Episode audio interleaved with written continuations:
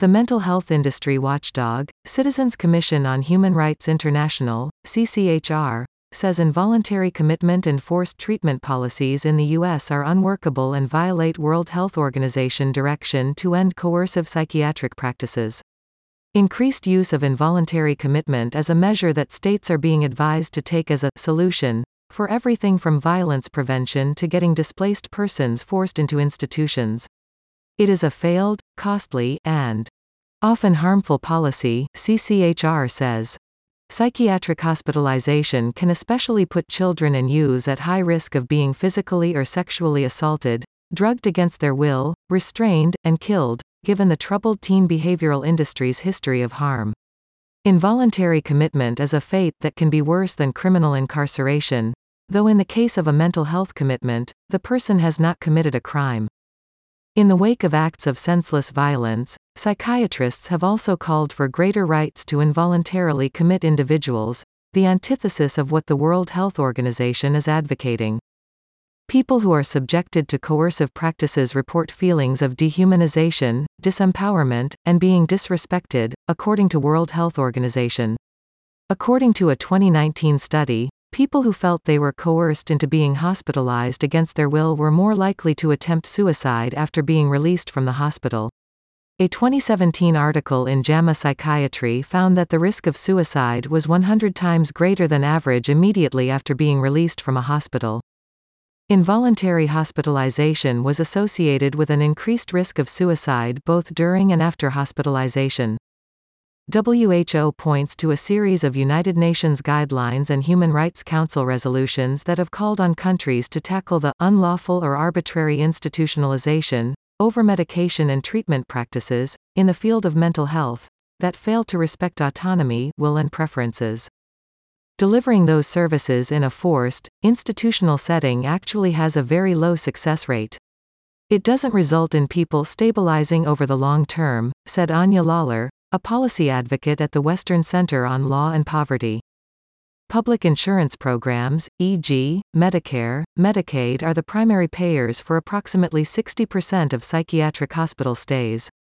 In one high-profile celebrity case of forced treatment, it cost her $60,000 per month. Psychiatric facilities can profit from detaining people under the pretense that they may become violent or lack the capacity to care for themselves. Already, an estimated 54% of admissions to psychiatric facilities in the U.S. are involuntary.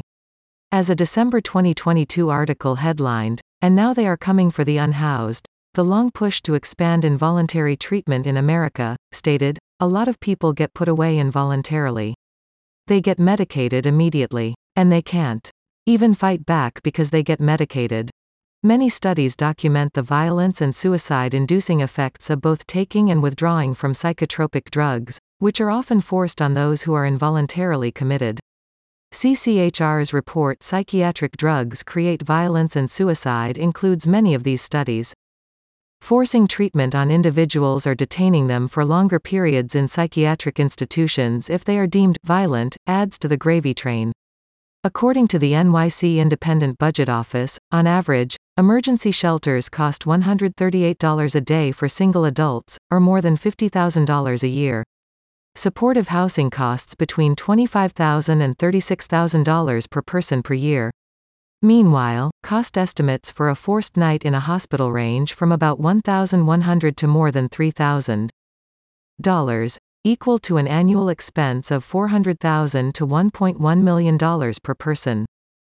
A comparative study of the right to refuse treatment in a psychiatric institution notes people with mental disabilities are subject to many types of behavioral therapies against their will, including medications and restraints. This is especially true of people who are institutionalized. These intrusions are in violation of fundamental international human rights principles. People with mental disabilities are often stripped of many of their basic rights, including the right to determine what is done to their bodies.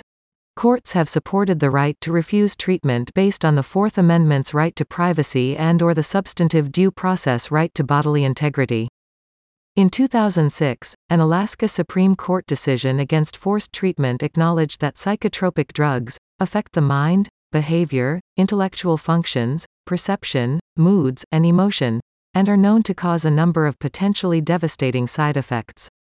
It ruled against them being forced on a woman who sued a psychiatric institution over administering the drugs against her will. WHO acknowledges how the need to change forced mental health treatment policy may be daunting to governments. However, although challenging, it is important for countries to eliminate practices that restrict the right to legal capacity, such as involuntary admission and treatment, it states.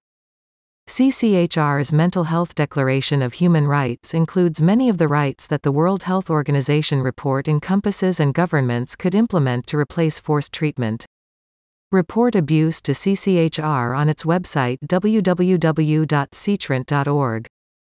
You can also read the full article on its website.